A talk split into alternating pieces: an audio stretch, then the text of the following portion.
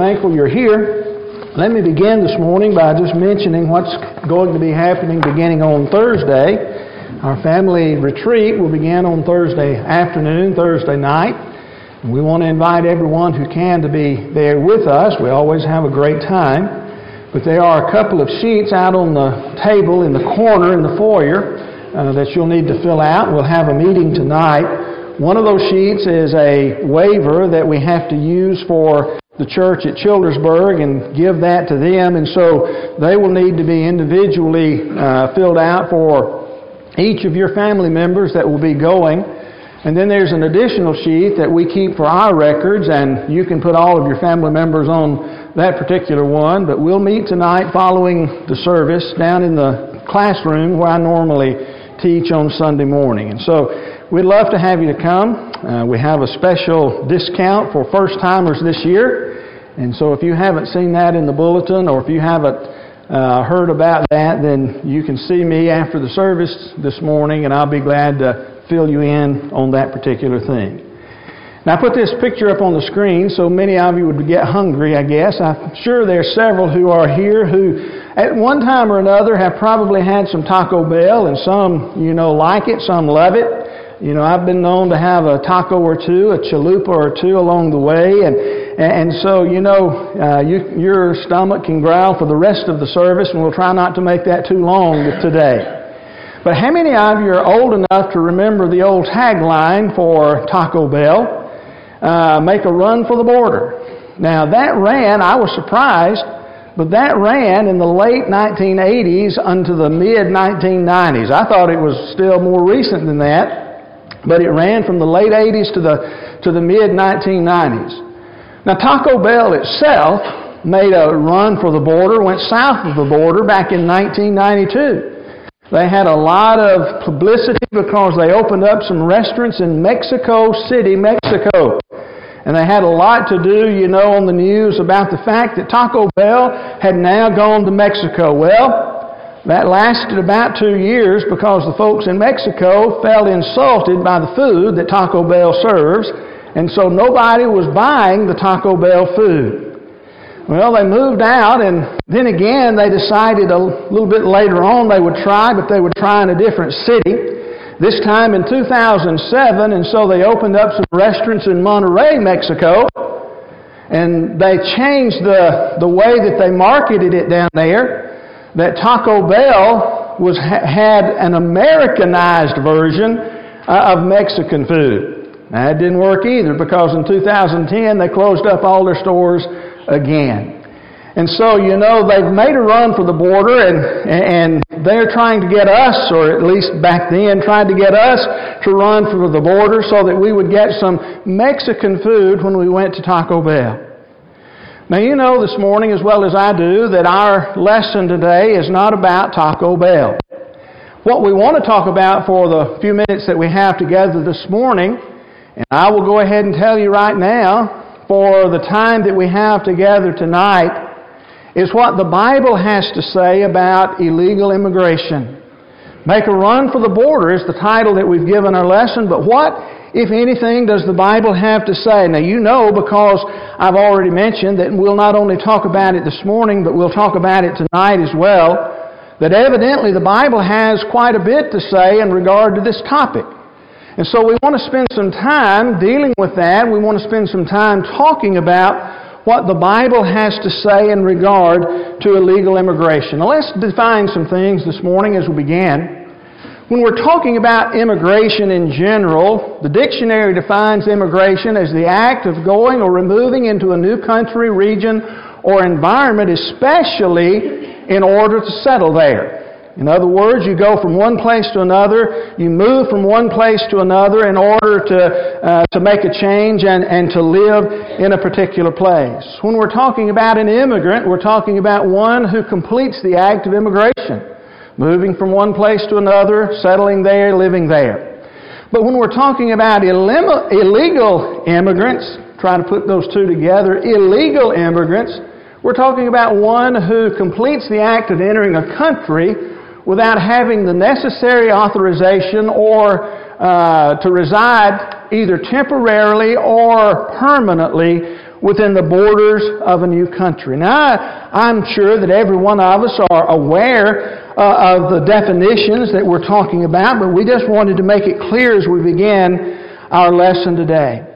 But you know, my question this morning is how does one become an illegal immigrant? Well, a person becomes an illegal immigrant when they enter a country without the required valid documentation. If you don't have the right paperwork, you don't have a right to be in a place.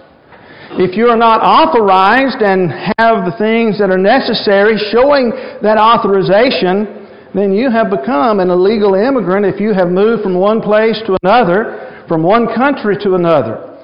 You have become an illegal immigrant from that standpoint. But that's not the only way that you can become an illegal immigrant.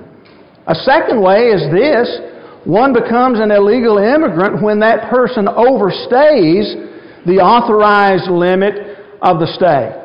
In other words, you're sometimes given a, a, a, set number of months or years or even weeks, you know, you go back that low, that you can reside, you can be in a place, and if you stay after that, you have now become illegal because you're no longer authorized to be there.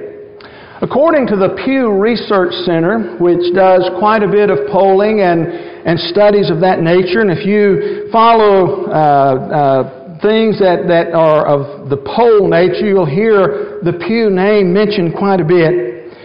But according to the Pew Research Center, there were an estimated 11.3 million illegal immigrants in the United States in 2016.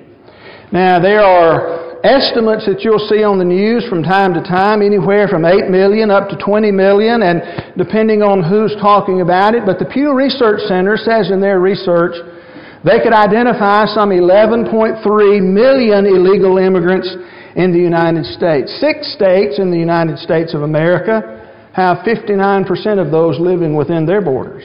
Those six states are California, Texas, Florida, New York, New Jersey, and Illinois. Not only that, but about 66% of illegal immigrants have lived in the United States for more than a decade. The average is 13.6 years. Now, did you hear what I just said? The average illegal immigrant, one who has been here illegally, has been here over a decade, an average of 13.6 years. And so that's a, that's a long time to reside. It's enough time to set up your, your, your, your household and to get things established. And so you can begin to see when you're talking about illegal immigration in the United States of America, you can begin to see that because people have been here that long, uh, there's going to be a problem in, in implementing any change in that. But not only that, when we're thinking about illegal immigrants and so forth, there's one thing that stands out. And one thing that our current president mentioned as he began his campaign for president, and many people did not uh, see a lot of, of uh, uh, merit to what he had to say. Many of those who come to the United States of America, in addition to being illegal just to be here, have become criminals after they got here criminals in a more uh, criminal sense that sometimes we think of. The United States Department of Justice and the U.S. Sentencing Commission reported that as of 2014, and that's the latest statistics that I could find exact numbers for, illegal immigrants were convicted and sentenced in over 13% of all the crimes that are committed in the United States of America. 13%. According to the FBI, there were 115,717 murders in the U.S. from 2003 through 2009. And the General Accounting Office documents, documents that illegal immigrants committed 25,064 of those. And so, a little less than a quarter of the murders that take place in the United States of America were committed by illegal immigrants. Again, according to the research uh, and statistics by the U.S. Department of Justice and Homeland Security, United States taxpayers are footing an annual bill to house illegal immigrants in prisons of nearly $19 million a day. $19 million a day to house and care for the estimated 300 to 450,000 convicted criminal illegal immigrants who are eligible for deportation. And yet they're having to serve time in our prison. I don't know if you counted that up in your head or not, but that's about $7 billion a year to house convicted criminals who are illegal immigrants. And so, as we think about it, you know, there are problems that are associated with it. But there are also, it's also a fact that illegal immigration is a quite emotional topic. A quite emotional topic. You know, from the crime statistics and national security concerns, a compelling argument can be made in favor of the victims and the potential victims of crime. Even just this past week and the prior week before that, our Congress was working on a, a law, I think it's called Kate's Law. Uh, Kate Steinle, I believe, was her name, who was killed in San Francisco by an illegal immigrant that had been deported and kept coming back. And so, you know, that becomes an emotional topic from that standpoint. But it's also an emotional topic from another standpoint. When you think about the economic opportunities or the lack of economic opportunities in, in foreign countries, in the native countries from which many of our illegal immigrants in the United States come from, there's a compelling argument that can be made in favor of the immigrants because they're coming here because of a lack sometimes of even food in the places where they live.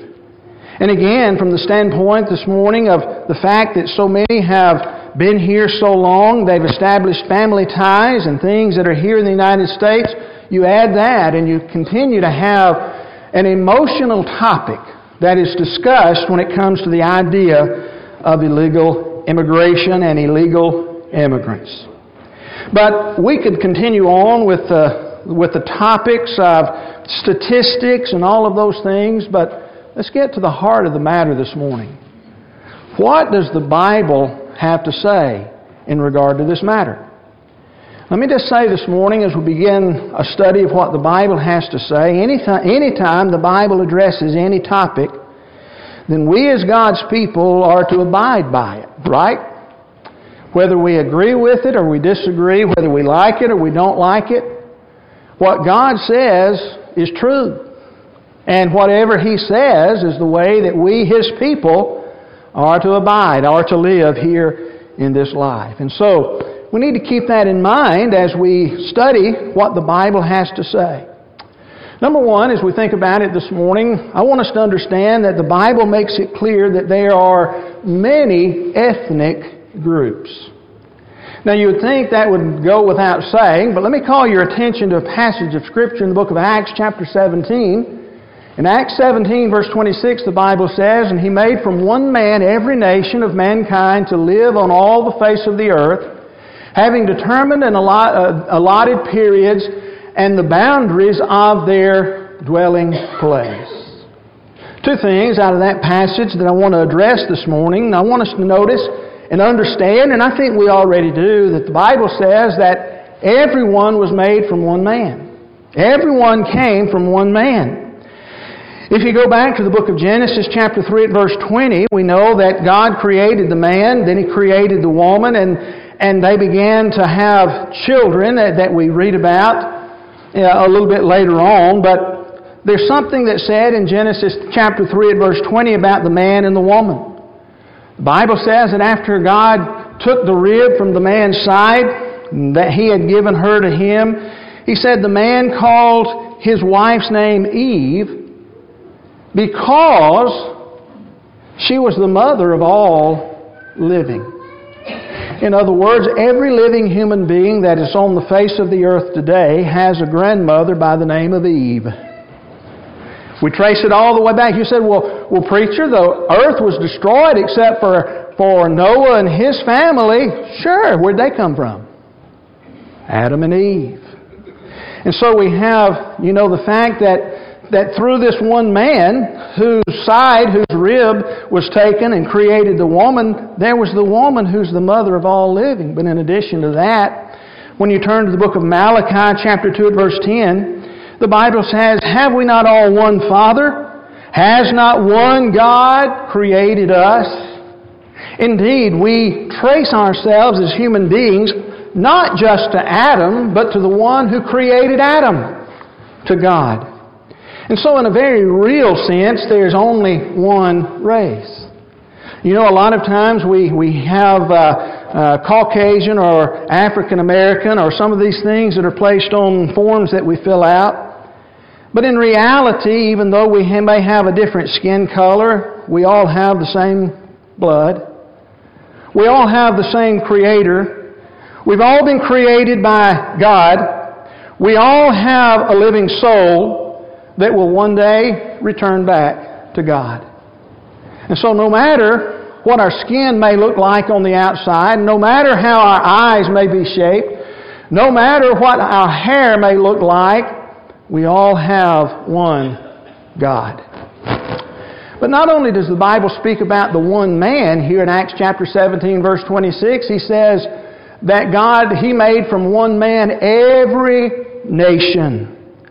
The word nation comes from the word ethnos in the original language. That's where we get the word ethnic, where we get our word ethnic. The word ethnos literally means a tribe, specifically a foreign tribe, who is non Jewish in origin, usually by implication a pagan, a Gentile, a heathen person. And so when we're, when we're looking at this passage, we're looking at the people who lived specifically, as many times it's addressed in the New Testament, who lived anywhere other than Jerusalem, Judea, in that area. Any of those other nations throughout the world, any of the nations that Rome itself had conquered, anyone living in Rome who was not a Jew, they were considered the different ethnic groups. And yet it's translated nation. There are many different ethnic backgrounds in our world today, right? In the book of Acts, chapter 10, verses 34 and 35, that word is used again. There, the passage says So Peter opened his mouth and said, Truly I understand that God shows no partiality, but in every nation, the way the King James and the English Standard and so forth put it, in every nation, anyone who fears Him and does what is right is acceptable to Him. In any ethnic area, in any ethnic group, in any ethnos, God accepts that person when that person lives in accordance with what is right. And so this morning, we need to understand and accept the fact that God made people different. That there are people living in different places, but we all have the same God. We all have the same one before whom we'll one day stand. It's important for us just to recognize that.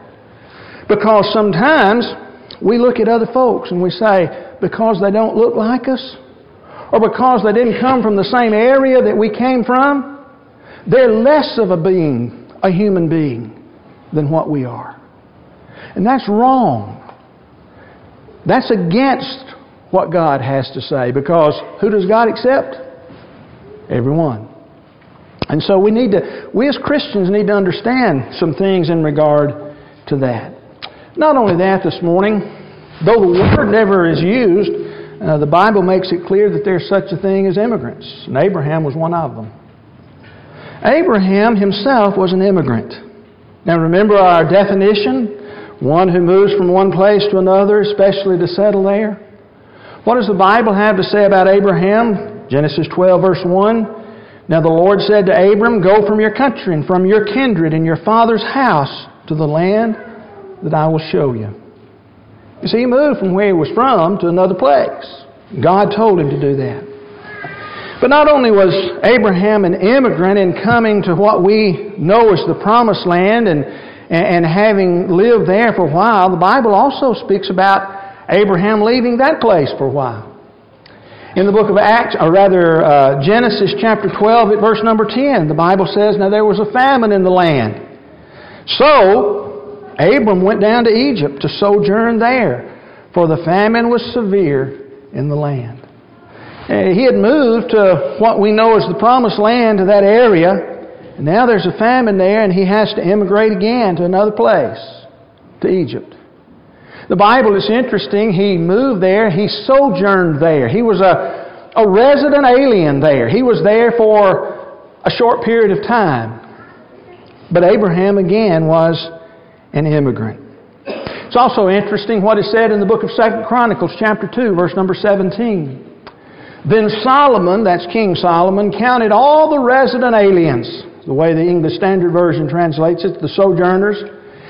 He counted all the resident aliens who were in the land of Israel after the census of them that were uh, that David his father had taken and there were found 153,600 immigrants resident aliens living within the borders of Israel during the time of King Solomon. And so the Bible has something to say. It never uses the word immigrant the way that we do, but it does speak of those who are immigrants. Matter of fact, the New Testament does as well. The New Testament uses the word sojourners. Sojourners.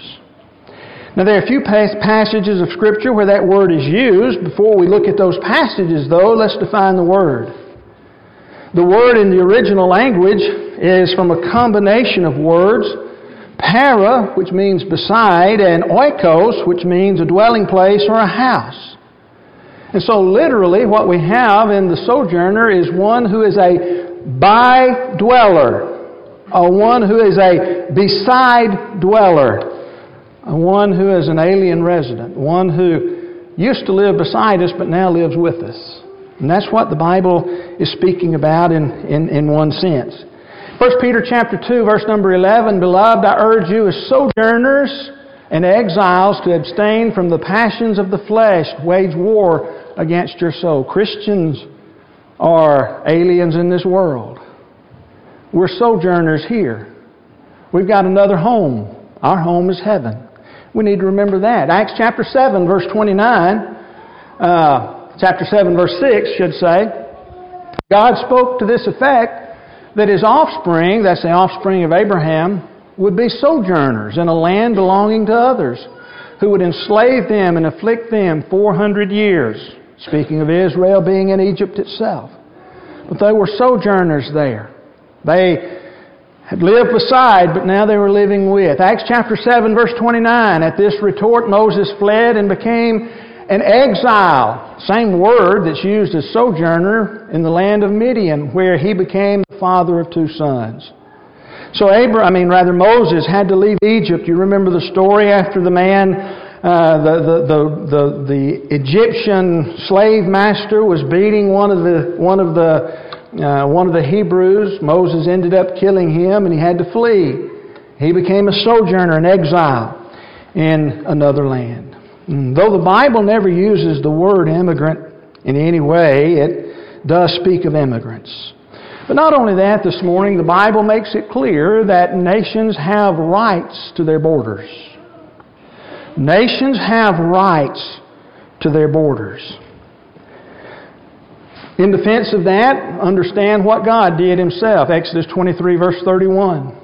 God says to the children of Israel, I will set your border from the Red Sea to the Sea of the Philistines, from the wilderness of the Euphrates, for I will give the inhabitants of the land into your hand, and you shall drive them out before you. God says, This part, from this sea to this river, and everything in between these places, that's your borders. That's what you're going to get. In the book of Joshua, chapters number 13 and following, it's there that we begin to read about the, the division of the land within this part. And each tribe was given land. They were given borders. And they were to maintain those borders. And if land was sold from outside that tribe, every so often it had to be given back to the tribe so that the, with the border, of the region would remain intact. But then again, there's something else and it was read this morning by Jonathan out of the book of Numbers. Do you remember when the children of Israel were leaving the, the wilderness wanderings, going over to the promised land, that the occasion that Jonathan read about in Numbers chapter 20 took place? They wanted to pass through the land of Edom. They sent a messenger to the king of Edom. We're brothers. Would you let us pass through? We won't take anything. We won't drink anything. We won't eat anything. We'll stay on the highway. And what does the king say? No. They send another message back. Well, if we do happen to get anything, we'll pay for it. And the king sent a message back. No. And if you come through here, we're going to send troops down there and we're going to stand against you. We're going to fight. And so, what did the children of Israel do? When they were told that they could not go and, and uh, have a, uh, a passage through, verses 20 and 21, he said, You shall not pass through. Edom came out against them with a large army and with a strong force. Thus, Edom refused to give Israel passage through his territory. So Israel turned away from him. They went around. They went around. Even God's people respected that particular border. There were times when God says you go through the middle, and when you go through, you destroy the people as well. Because their wickedness had become ripe. God was fed up with the wickedness of the particular lands. But in this occasion, it wasn't the time. And God said, You go around. You follow the instructions of the king because it's his land. And so the Bible makes it clear that, that nations have rights to their own borders. You know, in a sense, God controls the borders of His nation, doesn't He? God controls the borders of heaven. John chapter 3 at verse number 5, the Bible says, as Jesus and Nicodemus are talking, Jesus answered, Truly, truly, I say to you, unless one is born of water and the Spirit, he cannot, watch this, enter the kingdom of God. That's different than verse 3. Verse 3, and when the statement is first made, he says you can't see it. Here he says you can't get in it. Why? God controls the borders of heaven. There are only certain ones who God will allow to be there. In the book of Revelation, chapter 21, at verse 27, the Bible says, Nothing unclean will ever enter, nor anyone who does what is detestable or false, but only those who are written in the Lamb's book of life. How do we get our name in the Lamb's book of life? We're baptized, having our sins washed away, being added to the Lord's church according to the book of Hebrews, chapter number uh, 10, or 12 rather, it's then that our names are written in God's book. We're enrolled, if you will, in heaven. And so, to say that nations, and many argue today that, well, nations, every, we're all one people, so nations shouldn't have the right to defend or protect or even have a border. Well, that's in, not in harmony with what God says in His words. Old Testament, God allowed for borders to be respected. And even when it comes to His own abode, God says there is a border patrol, if you will. And you cannot enter without having certain documented uh, uh, things that make you eligible to be there. But then, very quickly this morning, the Bible makes it clear that both citizen and immigrant are to abide by the law of the land. Both are to do that. Under the Old Testament law, even though God's nation of Israel was uh, under His rule, it later had kings and so forth, but there are many things that are mentioned in regard to this. First off, in the book of Leviticus, chapter 24, verse 22, notice this phrase that's going to come over and over and over again. You shall have the same rule for the sojourner, the resident alien, and for the native, for I am the Lord your God. Both who were there were to live by the law of the land. The law of the land, of course, under that particular era was God's law. Again, in Exodus chapter 20, uh, 12, verse 48, if a stranger shall sojourn with you and would keep the Passover to the Lord, let all his males be circumcised. Then he may come near and keep it.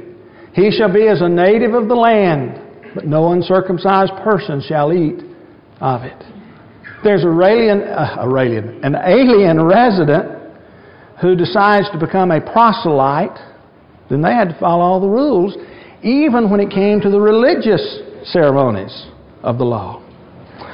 And so, again, notice that both the native and the uh, sojourner were to keep the law. No uncircumcised person was to eat of it. Exodus chapter 20, verse 10.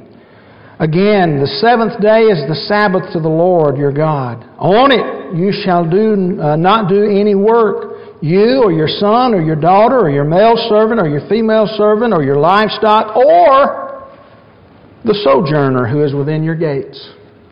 Both to keep the same law. Leviticus chapter 17, verses 10 through 12.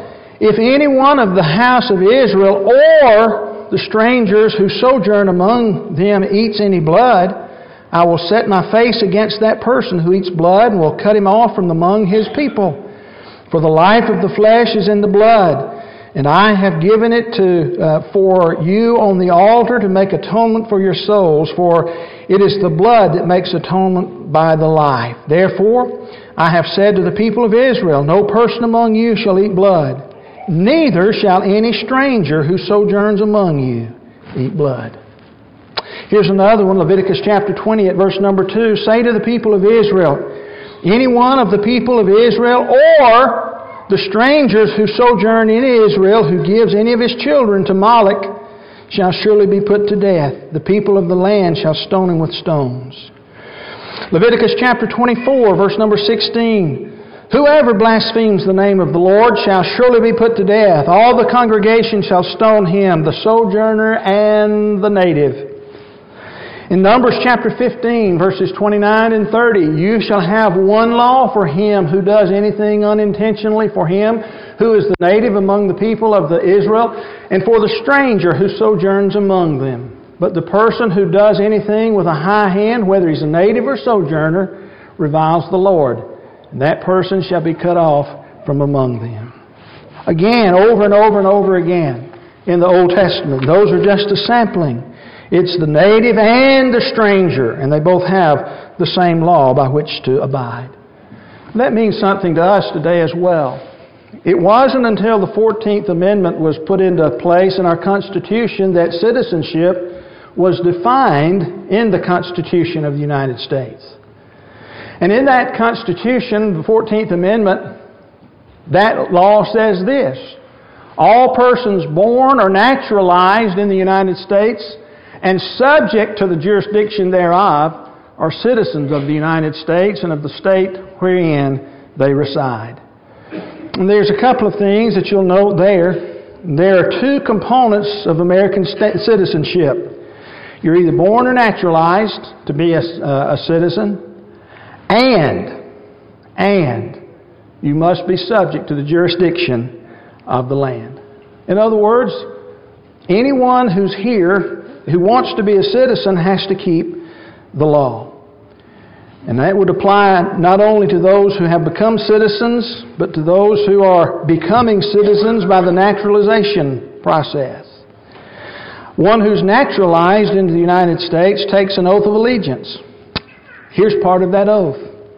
I hereby declare on oath that I absolutely and entirely renounce and abjure all allegiance and fidelity to any foreign prince, potentate, state, or sovereignty of whom or which I have therefore heretofore uh, been a subject or citizen, that I will support and defend the Constitution and the laws of the United States of America. And so again, Everyone is expected, even within our own law, to be subject to that law. But last thing this morning, because both native and immigrants are to abide by the same law, justice must not be perverted. Can't treat them wrong. Deuteronomy chapter 24, verse 17 You shall not pervert the justice due to the sojourner or to the fatherless or take widows' garments in pledge. You got to treat them right.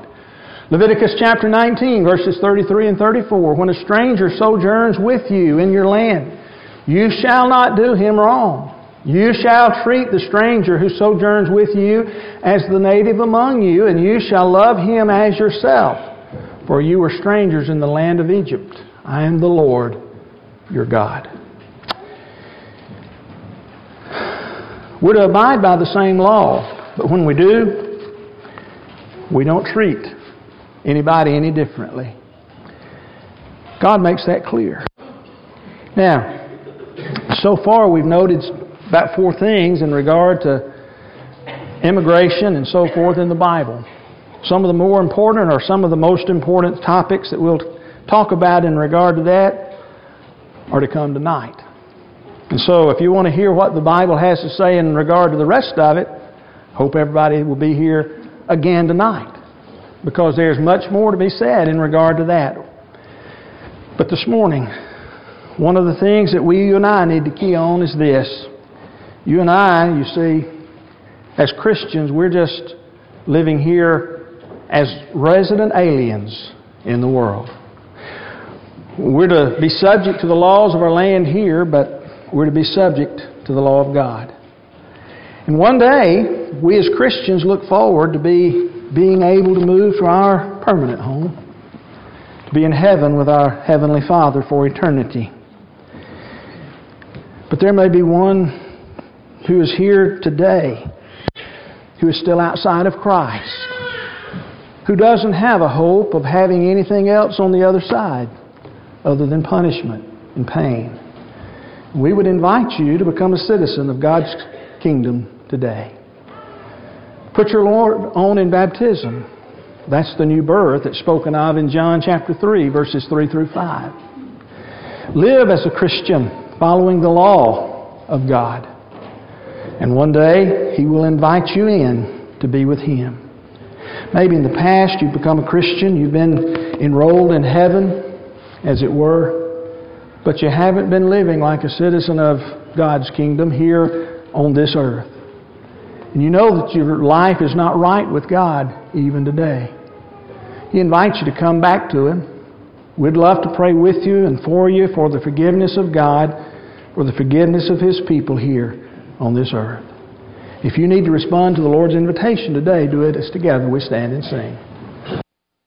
Just as I am without one plea, but that thy blood was shed for me, and that thou bidst me come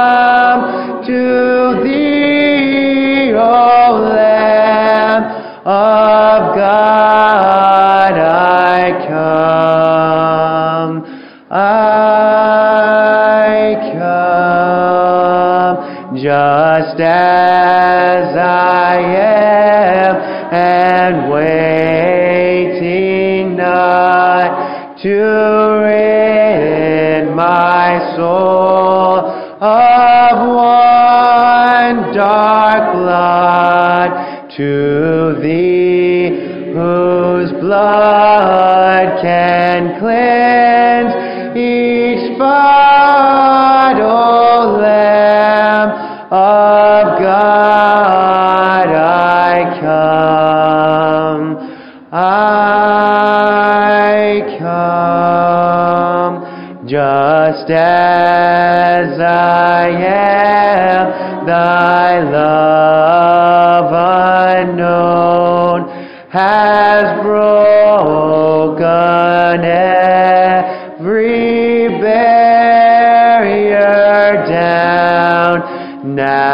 to be